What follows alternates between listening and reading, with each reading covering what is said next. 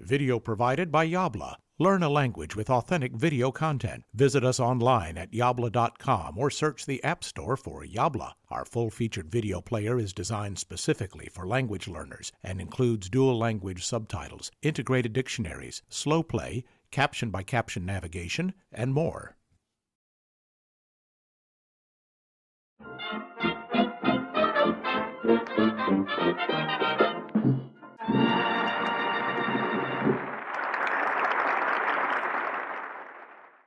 Buongiorno, vivi in una casa tutta tua? In una villetta con un giardino? In un condominio? Allora devi pagare le bollette. Ho preparato per te dei video dove ti spiego i termini che troverai sulle bollette e sui contratti e ti spiego anche quello che c'è da sapere sulle bollette e soprattutto quali sono. Cominciamo. La persona che paga una bolletta si chiama utente, cioè colui o colei che usa un'utenza. Utenza significa usufruire di un bene o di un servizio. Se la casa o l'appartamento è di tua proprietà, allora sei un proprietario o una proprietaria.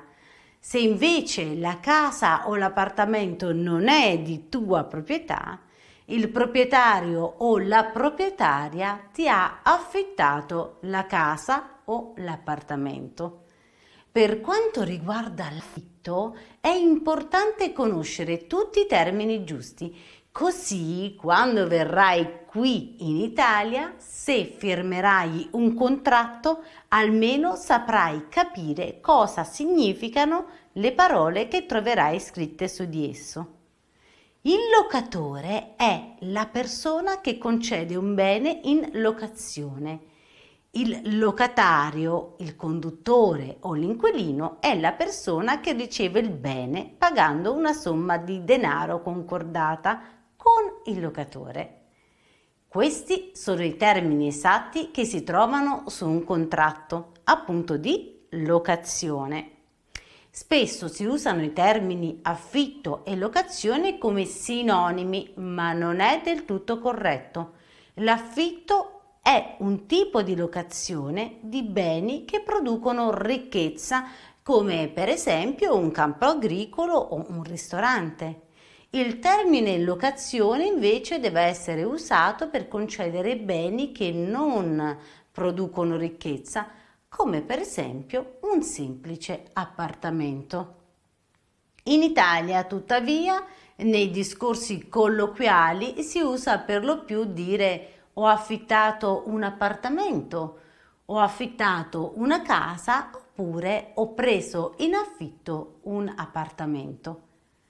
Quando si firma un contratto di locazione si dà una caparra, che spesso consiste in due mensilità. La caparra serve come cauzione in caso di danni al bene che prendiamo in locazione. Per cominciare a vivere in un appartamento in affitto, quindi, bisogna sempre pensare a pagare tre mensilità due di caparra e una mensilità anticipata.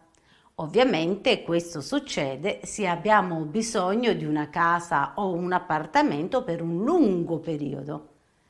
Se quando si lascia l'abitazione in affitto non ci sono danni, allora il proprietario restituisce la caparra all'inquilino. Adesso che sai come si prende in affitto un'abitazione e come si chiama la persona che paga le bollette, posso spiegarti tutto quello che c'è da sapere sulla gestione di un appartamento o di una casa. Quindi non perderti la prossima parte. Ciao ciao!